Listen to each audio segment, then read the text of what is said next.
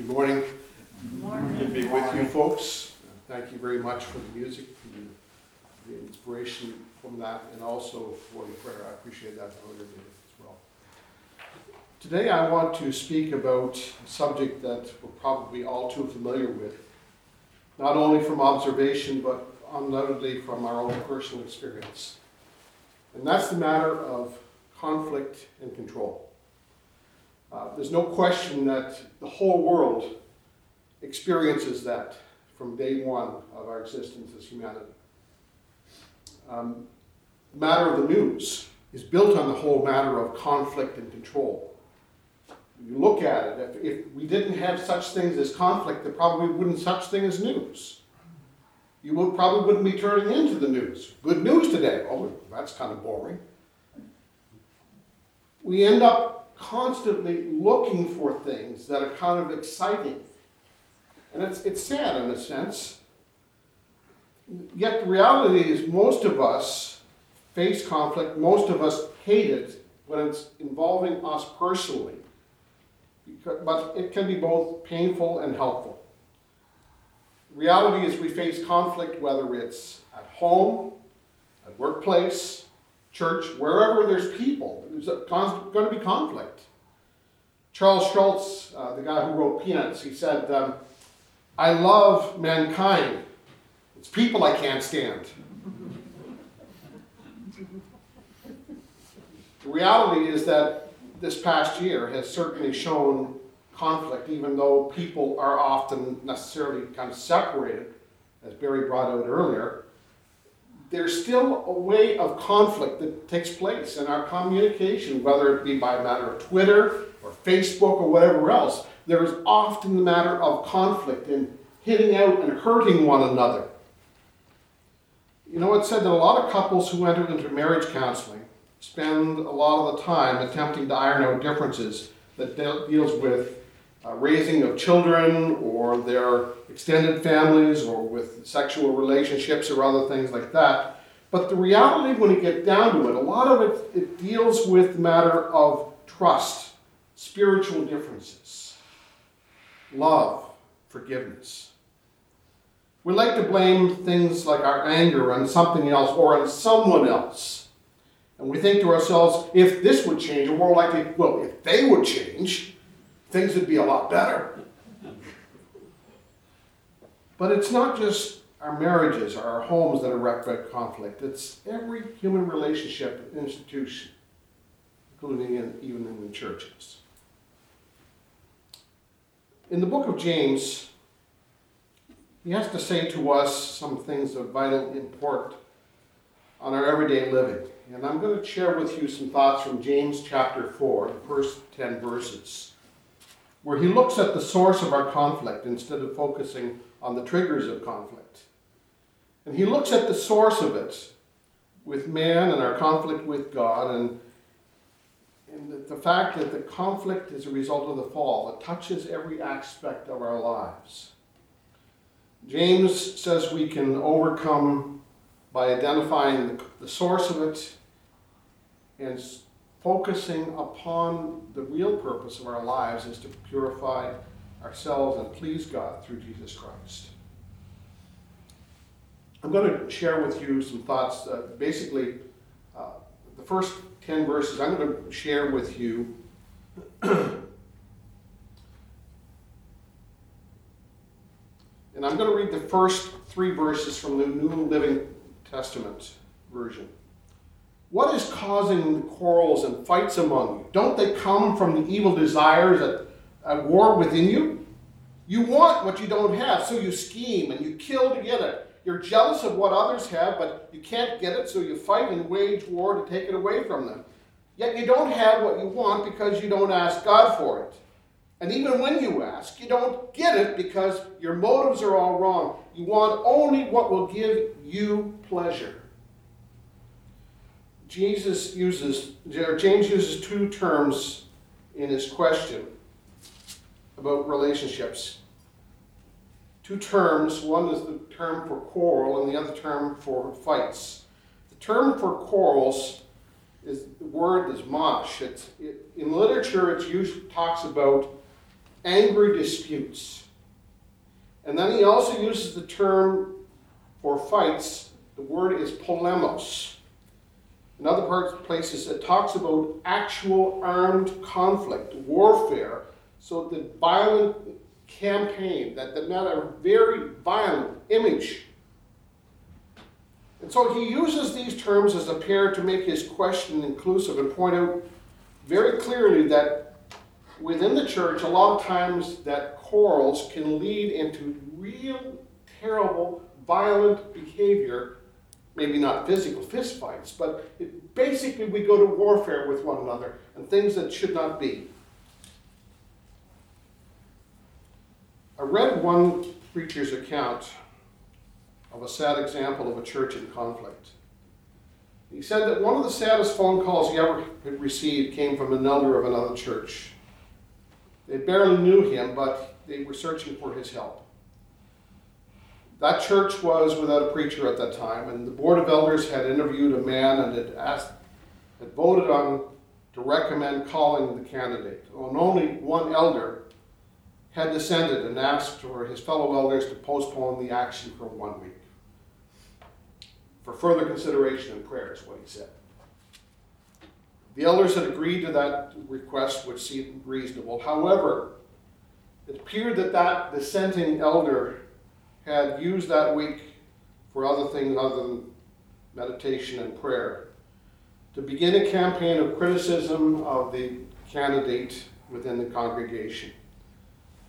And the church became so deeply divided with fears and passionate opinions, but by the time the issue came before the large congregation meeting, there was such rage and shouting that the elder who was in charge, who had phoned the other preacher, he said, I found myself wondering, are these people really Christians? Are they really believers? And he was agonizing over the division within the church and asking for counsel. Sometimes I wonder if the leaders in churches in the past could have brought in James or the other apostles to receive spiritual counsel. Would they find the advice tough to deal with? We like to think of ourselves as wise, and we're quick to justify our own role in conflict. But James is exactly the type of counselor that we need. One who will not let us deceive ourselves and will bring clarity to complex issues. For Christians who want to learn true spirituality, James cuts to the heart of the matter. He said, the fighting among Christians, it's more than chaos. It's more than destructive unhappiness. It becomes an outrageous evil that tears us apart. And yet too often we accept it complacently. I read of one church member who saw a church breaking into factions. And then they even commented cheerfully, oh, I love a good church fight. That's sad. And yet, a lot of times, we thrive on gossip and we thrive on things that are happening, things that cripple the church's ministries and external witness for years before healing and purifications can start to happen. James is not talking about loving disagreements, about healthy conflicts that can be expected within people. Let's face it, if you look back in the New Testament, you find that even as they walked along for about 3 years, that the apostles obviously squabbled at times, and Jesus had to kind of bring them in line, to teach them humility, to teach them his character by example. And James, as he writes, he says that when we fail to follow the direction of God, or the example of humility that Christ gave, we end up finding ourselves following the earthly and spiritual pattern of the devil. And James calls troublesome perpetrators something very difficult. In verse 4, he says, you are adulterous people. And don't you know, friendship with the world is hatred towards God. When we find ourselves embroiled in fights with each other, we should examine what we're doing in the light of this paragraph. When we go into conflict with one another, and sometimes we couch our motives in conflict. We say that we're doing this out of Christian love or whatever else. But sometimes we have to examine our motives. Do we really want our way, not God's way? Do we get upset with the schemes of others, but don't examine our own? Do we really ask God for his direction, or do we ask for him to bless our plans? Do we ask God to help us to examine our motives? As Paul said in 1 Corinthians 11, when he talks about coming around the Lord's table, to examine yourselves as you come together. And when you don't do that, then it causes the body to be torn apart. He says, James says, you only want what will give you pleasure. Ego says, I am the greatest. Narcissism says it's all about me. We certainly know what narcissism is, and we watch that to a large extent on the world scale in the last number of years. A person by the name of Erwin McManus was asked in an interview how to spot a narcissist in leadership. And he said this, that a narcissist has a high need for praise because the world needs to be about him. They have a view that there is no one in the world can do something better than he or she can. And a narcissist doesn't ask for help because he doesn't believe anyone else could ever solve a problem because he can't solve it, because nobody's smarter or does it better than they do. A narcissist doesn't take risks because if they fail, it'll completely violate their identity. A narcissist doesn't accept responsibility for failure because in their mind, the failure is always somebody else's fault. You never know if you're really humble, but you know if you do humble things.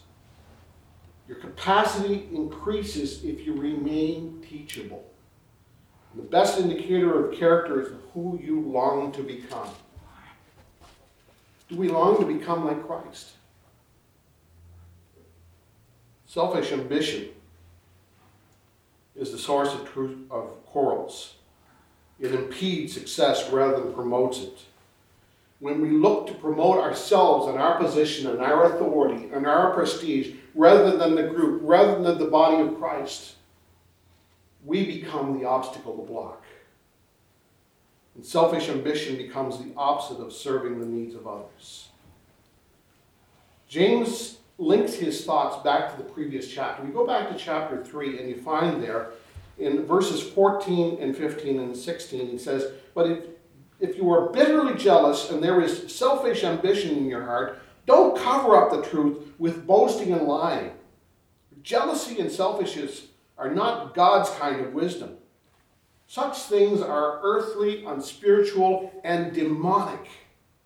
Wherever there is jealousy and selfish ambition, there you will find disorder and evil of every kind. We need to examine our motives at times, what we do, what we say. The reality is that failure to please God comes from the desire to please self. Failure to please God, our failure or the other person's or both, is the ultimate cause of all relational conflict.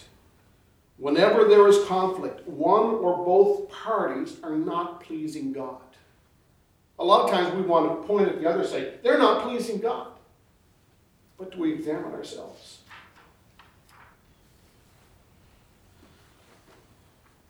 Verses 4 and 5, he says, you adulterers, don't you realize friendship with the world makes you an enemy of God? I say it again, if you want to be a friend of the world, you make yourself an enemy of God. In the Greek, when he wrote this, the word for adulteress, it's a female gender. And what he's trying to present there is the image of God as being the husband, the bridegroom, and the bride is the church. And when we start going after the ways of the world, we have become unfaithful to God. You look back in the Old Testament in the book of Hosea, God directs the prophet to marry Gomer, who becomes an unfaithful wife, who becomes involved in prostitution. And she becomes a live example of the prophet's message that God is personified as a loving husband and Israel as an unfaithful wife caught up in adultery with the world. And it's there as an example of grace, an attempt to redeem and to restore relationship with hope and love and grace. And James states metaphorically that as an adulterous love affair with the world, when we are tempted to believe we can find wealth or pleasure in the world without God, or when we believe that we can do things our way and kind of forget about what God wants. I read of a Gallup poll that surveyed evangelical Christians. And the poll found strikingly and sadly that 80% of all of the evangelicals in that poll said that their Christianity did not affect the way that they live life. Not the way that they live, not the way that they talk, not the places they go, not what they do. And when that happens, is it any wonder that the church does not impact the world? And this is what James was addressing in this letter. The bitter disappointment when we become unfaithful. James says when we develop a worldly mindset, we focus on wanting material things, that our behavior conforms to the world. We want to blend and fit in, and we're more focused on friendship with the world than we are on our relationship within Christ, in the body of Christ. Then we're in danger of spiritual adultery. Do you think that the scriptures have no meaning, he says? They say that God is passionate, that the Spirit He has placed within us should be faithful to Him. We don't ask God to answer our prayers.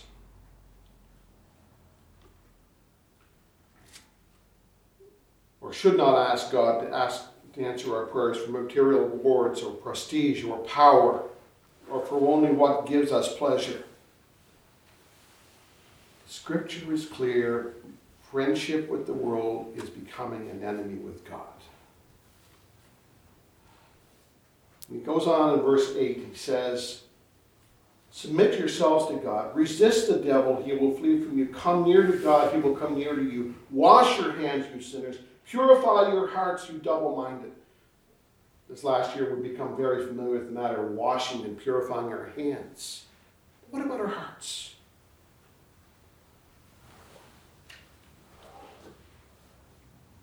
Conflict and resolution. The hope and change lie in God's grace and our response to genuine humility. It begins with God's grace, His offer, but it has to be accepted. God gives graciously, as the scripture says. He opposes the proud, but gives grace to the humble. The problem is that grace is never received by those who are too proud to accept. And so he says, humble yourselves before God. Resist the devil, and he will flee from you. Come close to God, and He'll come close to you. Wash your hands, you sinners. Purify your hearts. Your loyalty is divided between God and the world. Let there be tears for what you have done. Let there be sorrow and deep grief. Let there be sadness instead of laughter, and gloom instead of joy. Humble yourselves before the Lord, and He will lift you up in honor. The hope and change are found in God's grace and our response in genuine humility. Humility isn't the sense that you are nothing. It's more of a self-awareness that there's more going on in life than what is all about you. Change comes when we put God first and the welfare of others before our own interests. And here, James links back to that previous passage in chapter 3. He says, if you're wise and understand God's ways, prove it by living an honorable life, by doing good works with the humility that comes from wisdom.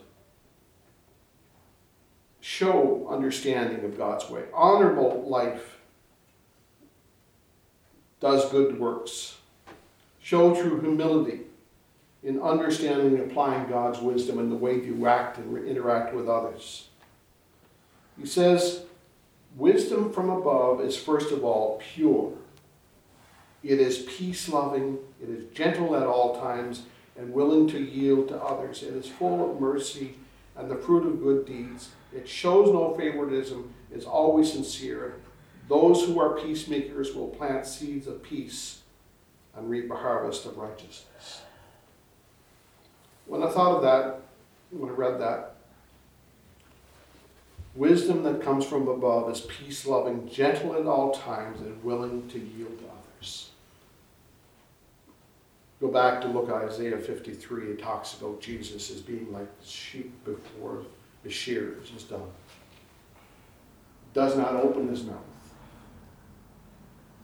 Speaking of the time as Christ willingly surrendered himself there in the garden. After praying, Father, not my will, but yours be done. And as they came at him with swords and staves and all set for conflict and possibly hoping he'd resist, he yielded himself up and went to the cross. He said, Father, forgive them. They know not what they do. You see, it requires genuine humility, genuine submission to the will of God, for there to be peace. To put away our own desires, to follow the example of Christ. Genuine humility means to submit to God, to resist the devil, to seek purity, to exercise control over our emotions and our words, whether spoken or twittered or whatever else. It leads to lifting and honoring other people and the Lord rather than ourselves.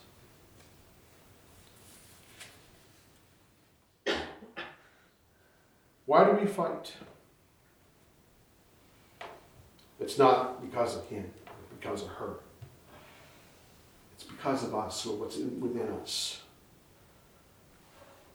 Couples who see what rules them, craving for affection, attention, whatever else, they can repent and find God's grace, learn how to make peace. And the same should be within the matter of the church, God's bride. We see God's word, his wisdom properly used. We need to repent. And repentance involves self-examination of ourselves. What is our motives? What is the reality for our trying to self-justify for ourselves at times? We need to evaluate ourselves by God's standards, not by our standards. And that standard includes the matter of purity and peace and submissiveness and mercy and impartiality and sincerity and humbling one another, ourselves before one another.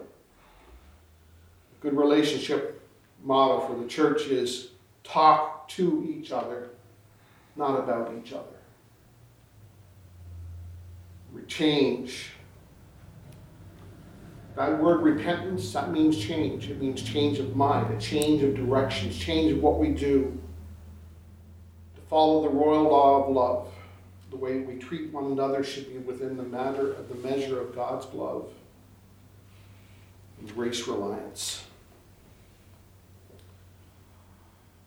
James' message can be rather blunt and hard to swallow, but it's also one that's filled with grace. We need to acknowledge our role in conflict. We need to be able to say, I'm sorry, forgive me. We need to go and to talk to people that we've hurt, and that's hard. We need to be able to try and restore the sense of the bond of fellowship with the bond of love. It's hard. Charles Schultz said, I love mankind, it's people I can't stand. Thankfully, God doesn't look at us that way. He loved us enough to come to us through his Son. He loved the world so much that he sent his only Son to die for us. That's grace. To offer us forgiveness. To offer us peace. To restore the unity within. We need to follow his example of offering forgiveness and grace to all who respond and submit to him. God, with me briefly in prayer. Father God, forgive us, for often we fail over and over. And the example of your Son, of his patience, his forgiveness, his humility, escapes us. And we need to be reminded of that over and over again, of just how much of a price he paid to reunite us with you. And Father, help us to understand and appreciate and to value the relationship that he has given to us with you. Father, help us to humble ourselves, to forgive one another. And Father, to set the example to the world that they would say, "Behold how they love one another, that they may know that you are the Father, the only true God, the only source of salvation." Father, as we realize we can't restore unity or peace within this world by any means of man, not through government, not through legislation, not through force of law. Father, help us to understand that we must accept your law of love and follow it, and devote ourselves to one another and to Jesus Christ, who died for us, in whose name we pray. Amen.